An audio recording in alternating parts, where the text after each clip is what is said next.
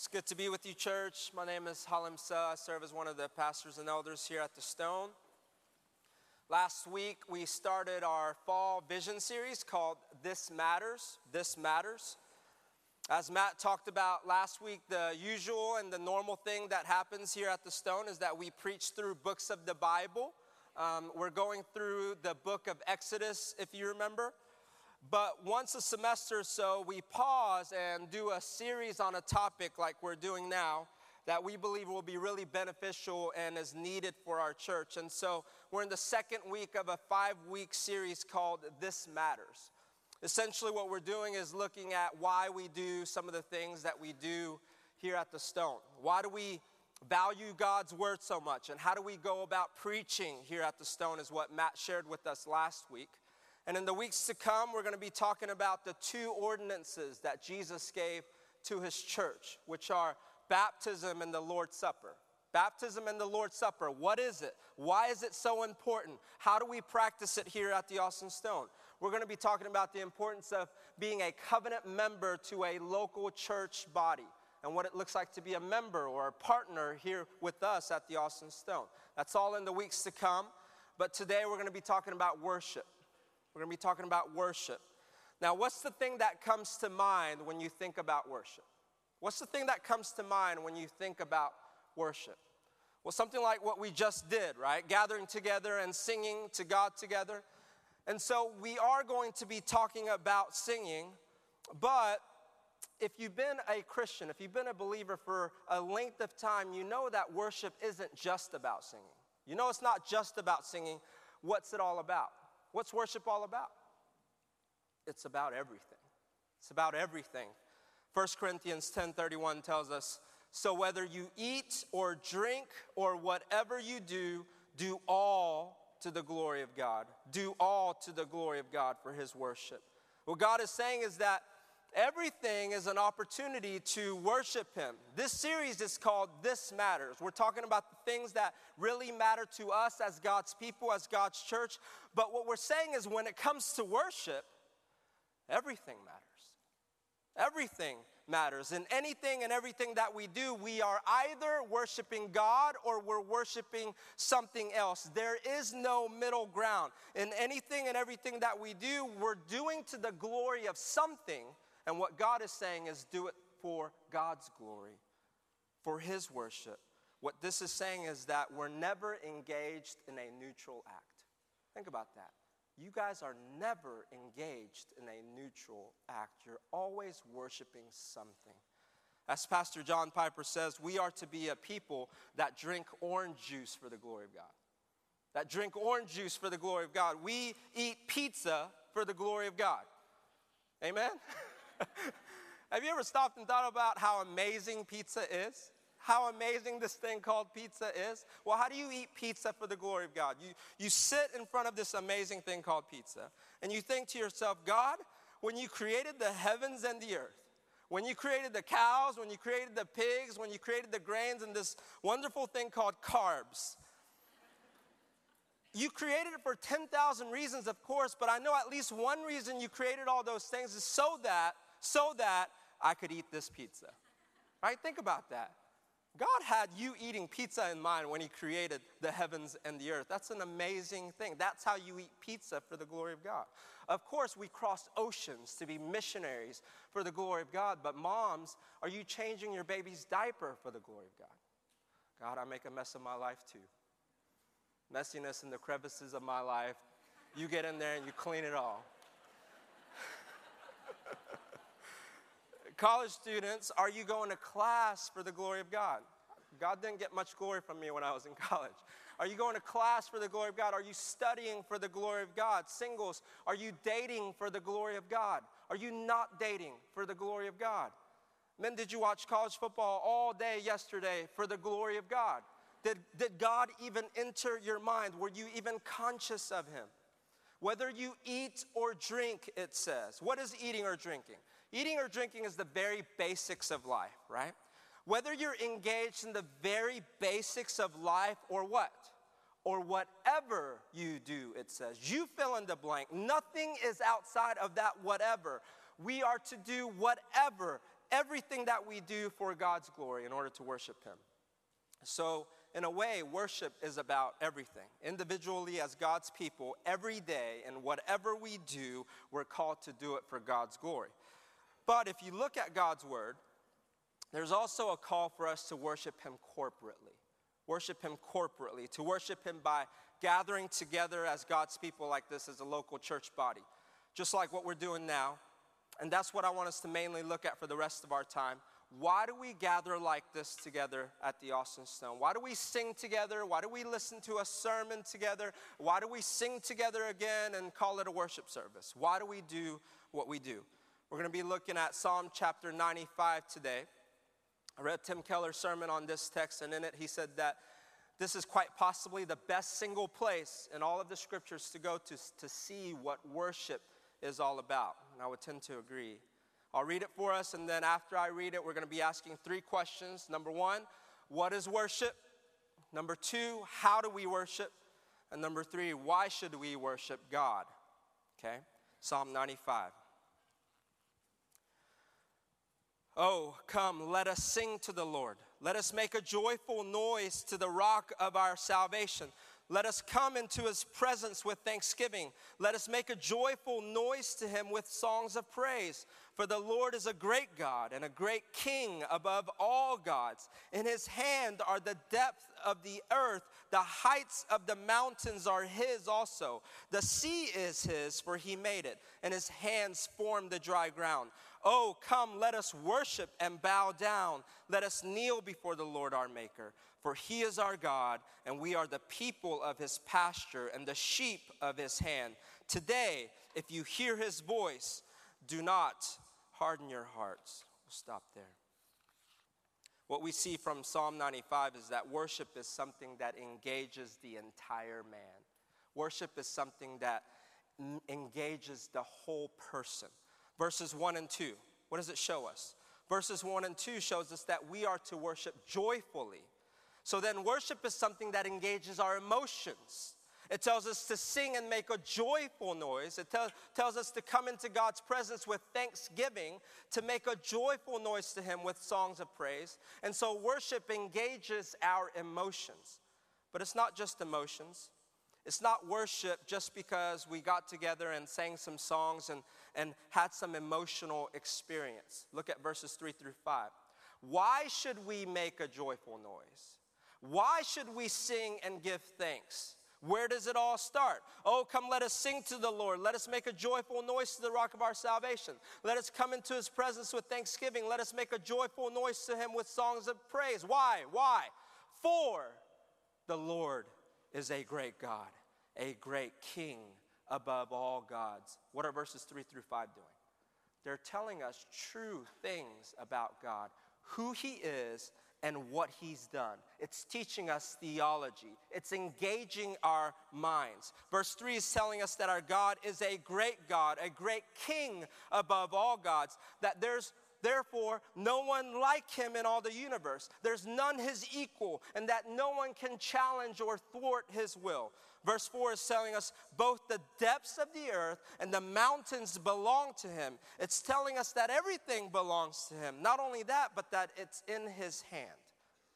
It's telling us that the things that seem so deep, the things that seem so grand to us, to him are little. He's in control. They fit in his hand. Verse 5 is telling us that God made the seas and the dry land, that every good and perfect gift comes from him. Verses 3 through 5 is teaching us theology. What is the psalmist doing? Tim Keller says about these verses that the psalmist is thinking, reckoning, weighing, calculating, counting, treasuring the excellencies of God until there's an explosion of emotion that leads to life change. Worship is something that not only engages our emotions, but it engages our minds, our minds. And so worship engages our emotions, but they're not just shallow emotions, right? They're not just shallow emotions that are too easily shaken. We seem to feel something strong in here, but we, when we go out there, we too easily lose it. It's too easily shaken. They're not supposed to be shallow emotions that are conjured up out of thin air by some songs that sound good. They're supposed to be deep emotions that's deeply rooted in theology, something that's rooted in the truth of who God is and what He's done. But worship doesn't stop there. Worship engages our emotions, our minds, and it engages our will. Our will. Look at verses 6 through 8. Verse 6 says, Oh, come, let us worship and bow down. Let us kneel before the Lord our Maker. It's calling us to bow down and kneel. Verse 7 says that He is our God and we are His people. What does that mean? He is our God and we are His people. What that means is that we belong to Him. You, Christian, you've been bought with the price. You no longer belong to yourselves, we belong to Him. And therefore, verse 8 tells us since He is our God, since we belong to Him, there has to be a determination that today, if you would hear His voice, that you would listen and that you would obey, that you would not harden your heart against Him. Worship engages our will, not just our minds, not just our hearts, but our hands. It's not worship until we kneel and submit and obey. It's not enough just to know God. It's not enough just to love God. It's not worship until we obey God. Do you see why all three are so necessary and critical in worship? When asked, when asked Jesus, what is the greatest commandment? Mark chapter 12, he said, You shall love the Lord your God. It's just another way of saying worship. You shall love the Lord your God with all of your heart, mind, soul, and strength. That we are to love God, worship God with our every faculty, right? And so you may be able to sit down with a list of truths from the Bible. You may be able to sit down with a list of truths from the Bible that God created the heavens and the earth. He created everything good, including us, including man but that man sinned against God by not trusting his goodness, not trusting God's plan, not trusting his provision, and therefore death entered into the world. Therefore, we are deserving of God's eternal wrath. But God, but God provided a way for the salvation of his people by sending his son Jesus, that Jesus lived a perfect life of obedience that you and I could never live, and that he went to the cross, and at the cross, he traded places with us. That at the cross, he himself received the eternal wrath of God that you and I deserved, and we were credited the perfect life of obedience that he lived. But that he didn't stay dead, but that on the third day, he rose again from the dead conquering sin and death, and now sits at God's right hand and is promising to return again for his people. You may be able to sit down and read some of the truths of God's word and think with your mind, check, I believe that. Check, I believe that. I believe that. But if your inner being is not ravished by the sense of the beauty, if you don't feel your heart in your throat, and you don't know whether to break down and start crying or start shouting and rejoicing, if you give mere intellectual assent to the truths of the scriptures, but if there's nothing in you that feels any of it, that's not real worship. You're not yet worshiping. Maybe you're saying, you know, I'm just not a real emotional person. But it's not true. It's just not true. You may not get emotional about God, but you get emotional about something, right? Maybe watching college football yesterday. I was jumping up and down, screaming at the TV, trying to get the Aggies to win. Maybe somebody knocks on your door and they say, Hey, you won a million dollars. Here it is in cash. And you say, Oh, thank you. Close the door, open the door. I'm sorry, I would get more excited, but I'm just not an emotional person. No, we all get emotional about the things that we really care and treasure. And so you may not get emotional about God, but perhaps it's because you do not care. You do not treasure the way you think you do.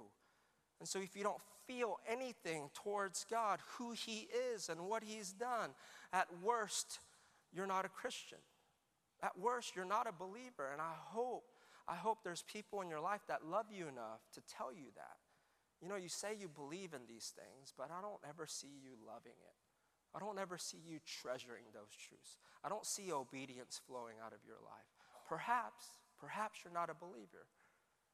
And at best, perhaps you're missing out on some of the greatest treasures that God is giving you privileges of being God's child. On the other hand, if you're here and the music is so good and you're bobbing your head and you're raising your hands and you're singing at the top of your lungs and you're weeping and you're laughing and having such an emotional experience, but if there is no bowing down, if there's no kneeling, as if to say, God, if you would speak today, I will listen. God, whatever you tell me to do, I will do if after all the emotional singing, if there is no fundamental change in the way that you live, if there's no change in character, if there's no repenting from sins, if, if it doesn't lead to the pursuit of personal holiness in your life through the obedience of God's word, then that's not real worship either. You're not yet worshiping God. You had an emotional experience, right? That you really enjoyed. But God looks at it and He says, Take those noisy songs away from me. It's not worship. So, what is worship? Worship is something that demands all of you your mind, your emotions, and your will. The theology of your mind. The theology of your mind. The emotions of your heart. And the obedience of your hands. It demands all of it. Perhaps you've heard it called head, heart, and hands at the Austin Stone. Head, heart, and hands. The next question so, how do we worship? Or more specifically, how do we worship corporately here at the Austin Stone? How do we worship corporately? First, it's like just what I said we worship corporately.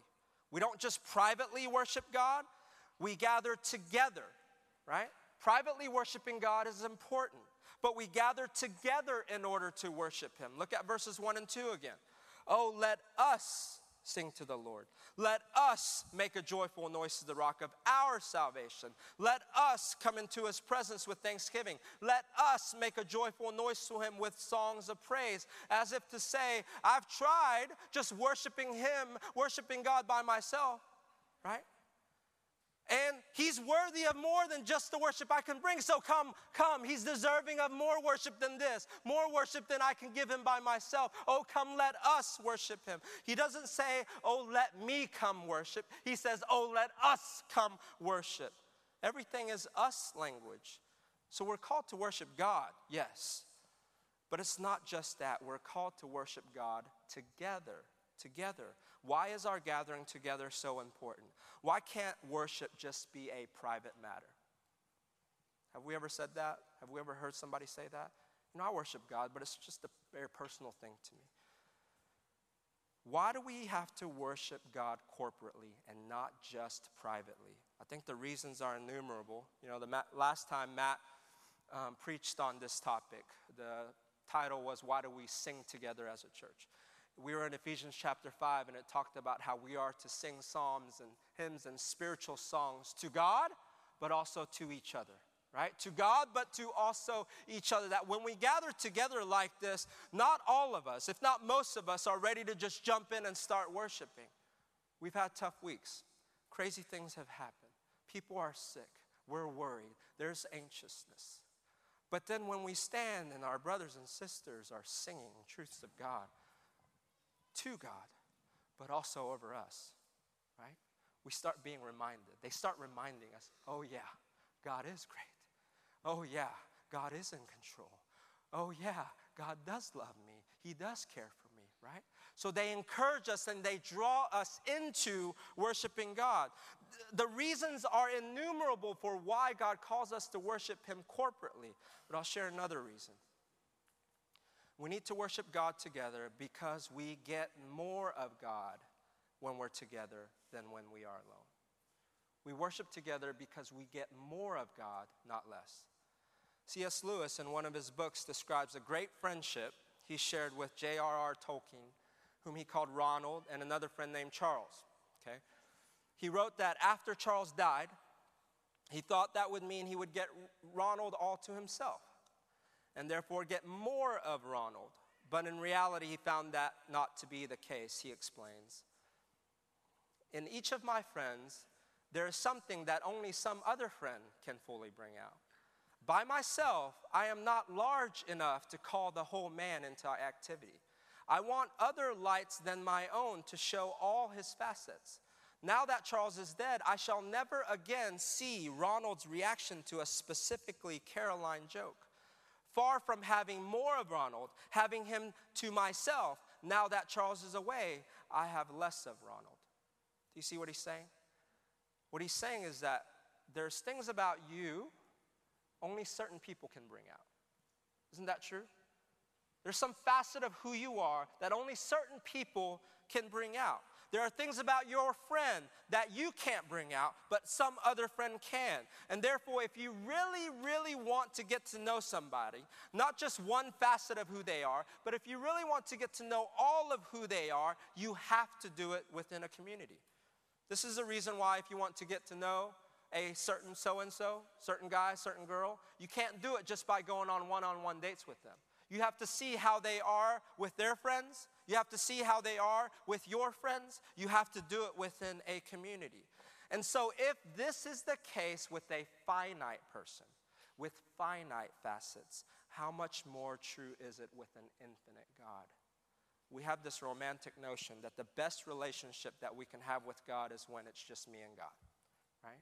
When it's just me and God that gathering together like this and worshiping together, it's a good thing. But if you really want to get serious about knowing God, if you really want to get serious about worshiping God, then you have to get away for some me and God time. And me and God time is good. Me and God time is needed. But don't you see, this is exactly what Adam had. It's exactly what Adam had. It was just he and God. All he had was just me and God time. But after observing all of his creation and seeing that it was good, the first and only thing in all of creation that God points to and says this is not good is Adam being alone. For many reasons, I'm sure. But one of the major reasons is because he was saying, Adam, it's not good for you to be alone, as if to say, Adam, by yourself, you will never get all of me. Adam, by yourself, you are too small to draw out all of me. You need a community. And therefore, when it comes to worship, when it comes to corporate worship, truly the more the merrier. Truly the more the merrier. Truly the more people the merrier. Truly the more racially diverse the merrier. That's why the greatest worship that we will ever experience is in heaven. Because in heaven, there will be people from every tongue, tribe, and nation. We will finally be able to see God as He truly is. We will finally be able to see all the facets of who He is. Why? Because all of God's people will be together all of us as God's people, people from every tongue, tribe, and nation, will be together drawing out, seeing who God is as He truly is for the first time ever. When God's people come together, we get more of God. When God's people come together, we get more of God, not less, always. So we worship corporately. We gather together to worship God. And based upon Psalm 95, we gather together to worship God with all of our faculties head, heart, and hands. This is what a typical Austin Stone worship looks like. How would you describe it? Well, you might say we get together and we sing some songs, and then we hear a sermon, and then we sing some more songs, and we go home. Well, at the very basic level, you're about right. But why do we do that? First, we gather together and sing. Why? Because we're preparing our hearts and minds to hear from God's word. There are truths of God that we need to hear, know, and believe, but first we need to soften our hearts and minds so that we can actually hear from God's word. That's why we sing. There's a place in 2 Kings chapter 3 where Elisha, as God's prophet, really needs to hear from the Lord. He really needs to hear from the Lord. And so do you know what he says? In 2 Kings 3:15 Elisha says, "Now bring me a musician." Now bring me a musician. And then it says that when the musician played, the hand of the Lord came upon him. When the musician played, the hand of the Lord came upon him. What does this mean? There's never mechanics or a formula when it comes to seeking God. God is not some genie in a bottle that's responding to some music being played. So, what's happening? What's happening is that God is responding to Elisha's heart that is seeking him but in a very real way. Music is helping Elisha's heart to seek God. And this is the ultimate purpose for why God created music. God created music. so that it could help us seek God and to worship God. Music has this power, right? Music has this power. What's music's power? It can create moods. It can create moods. You could, sit, you could be sitting lazy on the couch and then you hear some music and you're like, man, I need to go work out, right? It could create moods. It could create the mood for you to go out on some date. It could create a mood for you to chill and relax and sleep. It could create all kinds of moods. Zephaniah 3:17. The Lord your God is in your midst, a mighty one who will save. He will rejoice over you with gladness. He will quiet you by his love. He will exult over you with loud singing. God created music. Music isn't something that man created and then now we're using it to worship God. Music is something God created for the primary purpose of us worshiping Him. And then what happens? After we sing, we hear from God's word. This is where our minds are engaged to know and believe truths about God. Our worship has to be rooted in God's word. Worship without theology is like a cut flower. Worship without theology is like a cut flower. It may seem beautiful for a little while, but it will soon wither away and die. All the nutrients needed for worship comes from God's word. After all, it's impossible to worship God without knowing God, right? How do you worship God if you don't know him? You may gather together and try to worship some God, right? But it's most likely a God of your own making, a God of your own imaginations, if the God that you know doesn't come from the God of the scriptures.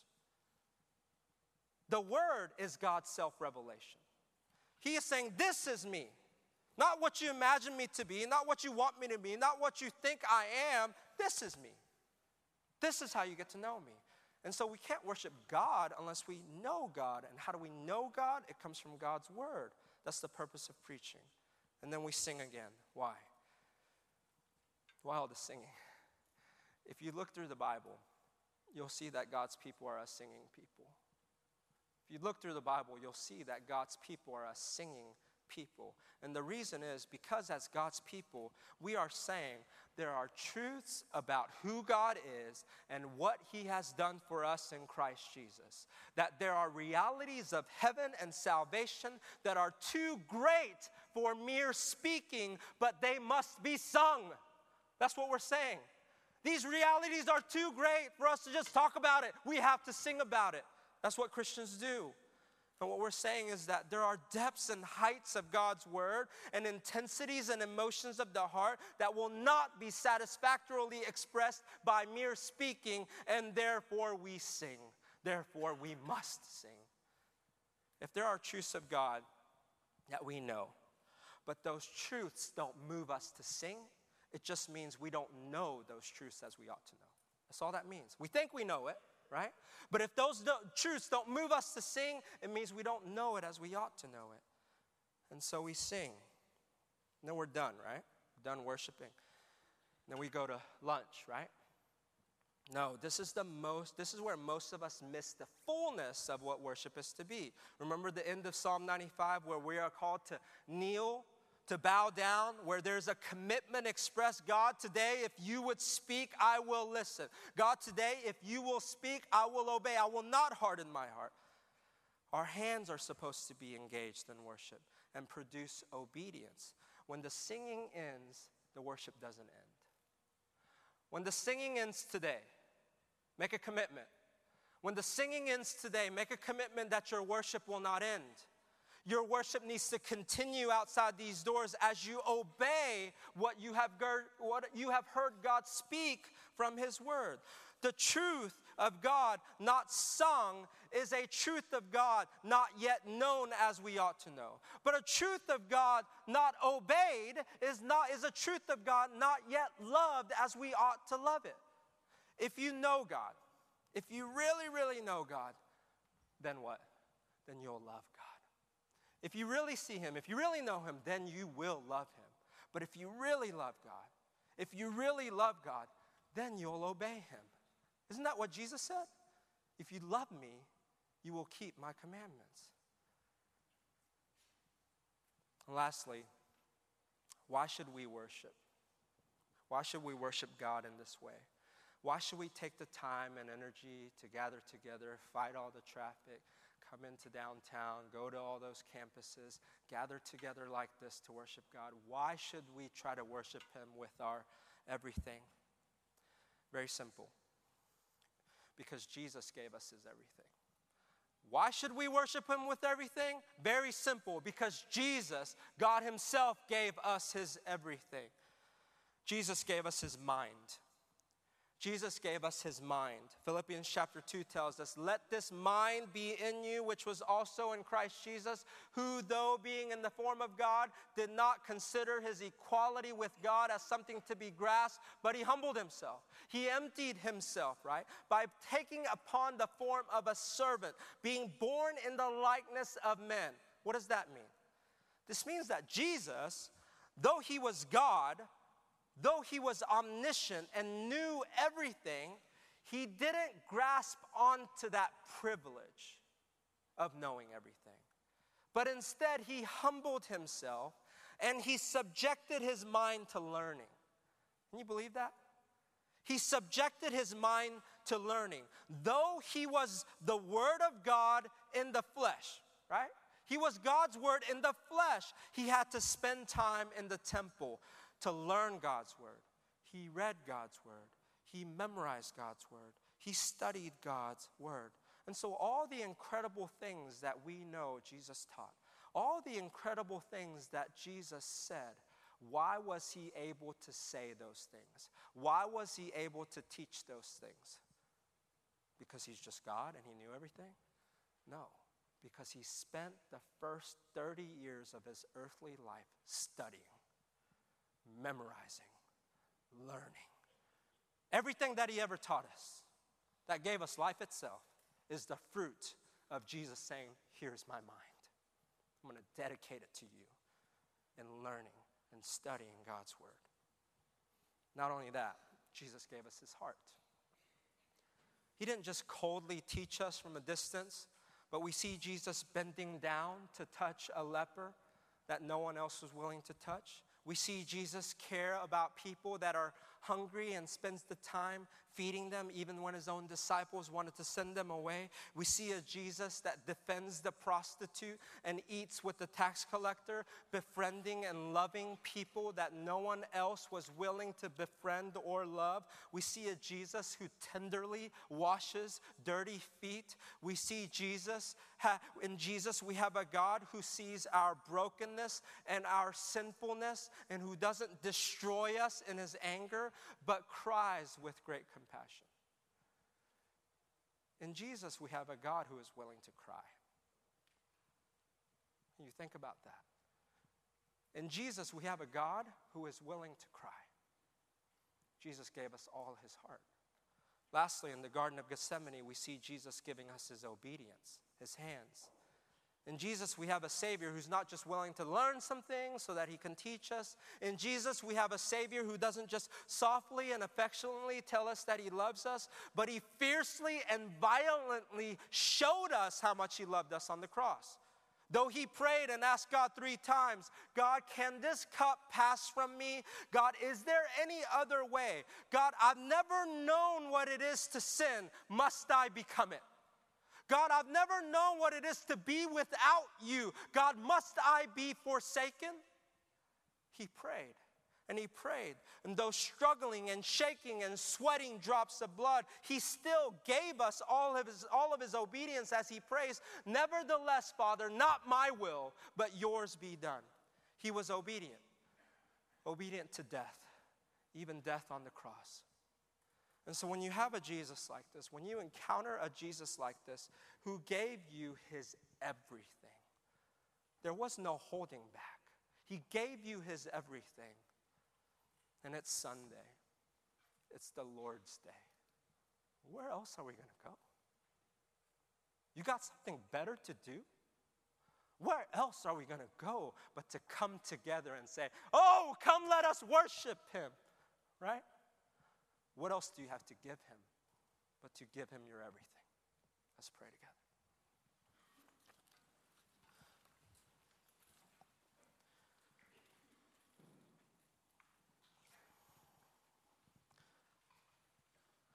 Father, we want to worship you with all that we are. Our minds, Lord, we say it's yours. You gave it to us. Father, we look at the ways that we use our minds and we say that many times we use it on foolish things, the things of this world, the things that will soon pass. Father, we say that we want to worship you with all of our minds. Lord, we give our affections to all the things of this world, the pleasures that are fleeting.